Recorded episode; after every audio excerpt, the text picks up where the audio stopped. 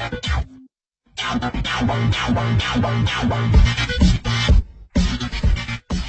everybody, how you doing? It's Tosin. Today we're going to be going over branding your real estate business.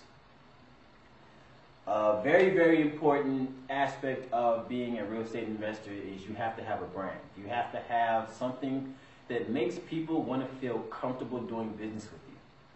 That's kind of difficult if you're new because if they don't know you, if you're not established, you have nothing to show them as credibility that you can do what you're claiming you can do. So you have to, off the back, have a brand that looks credible, even though it's not. you know, you've done no business, you've sold no houses, you've flipped no houses, you've closed no contracts, you've wholesale no deals. You have to have a brand that looks like you know it all. And so that starts with anything from websites to business cards to the way you uh, conduct yourself when you go to networking events, uh, everything. So the number one thing that you want to do first and foremost is you want to incorporate. So you want to get an LLC or S corp or C corp or whatever corporation you want that you choose that works for you. You want to incorporate. You're not official if you don't incorporate. How are you a businessman or a businesswoman, but you have no legal business that's recognized by the state? So you have to make sure you have an incorporation.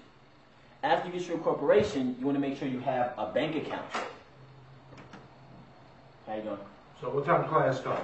Uh, I'm not sure. No, I'm doing a training video right now. about. Okay, am I gonna be in your way? No, you're alright. Alright.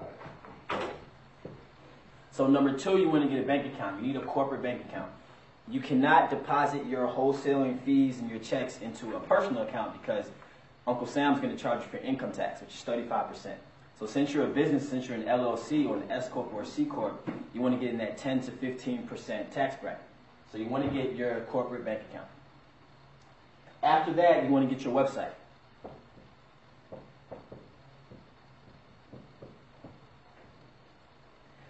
Important thing in the real estate business is that when you're passing out your business cards or you're at networking events, people want to go to a website to be able to see what your past work is, uh, to they basically just read the details of what it is you say that you can do. So you need a, a website that's official, that's clean.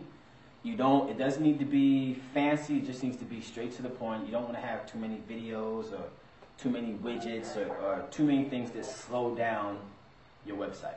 You also want to make sure that it is um, active on mobile devices because when somebody's looking at your site from a computer and a phone, it may look a bit different.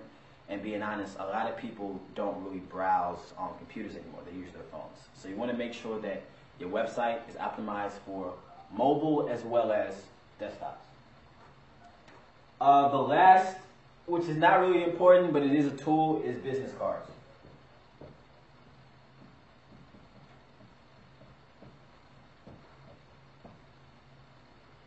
You want to have business cards just for when you're in passing. Like you may meet somebody, you may not have time to exchange email addresses, or they may not understand how to pronounce your name correctly.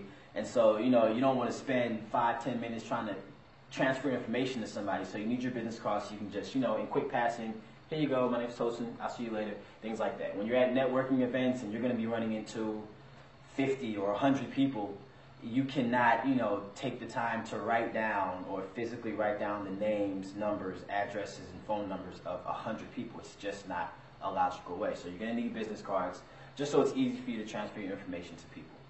So that right there, these, one, two, three, four. These four things right here is what's going to make your brand.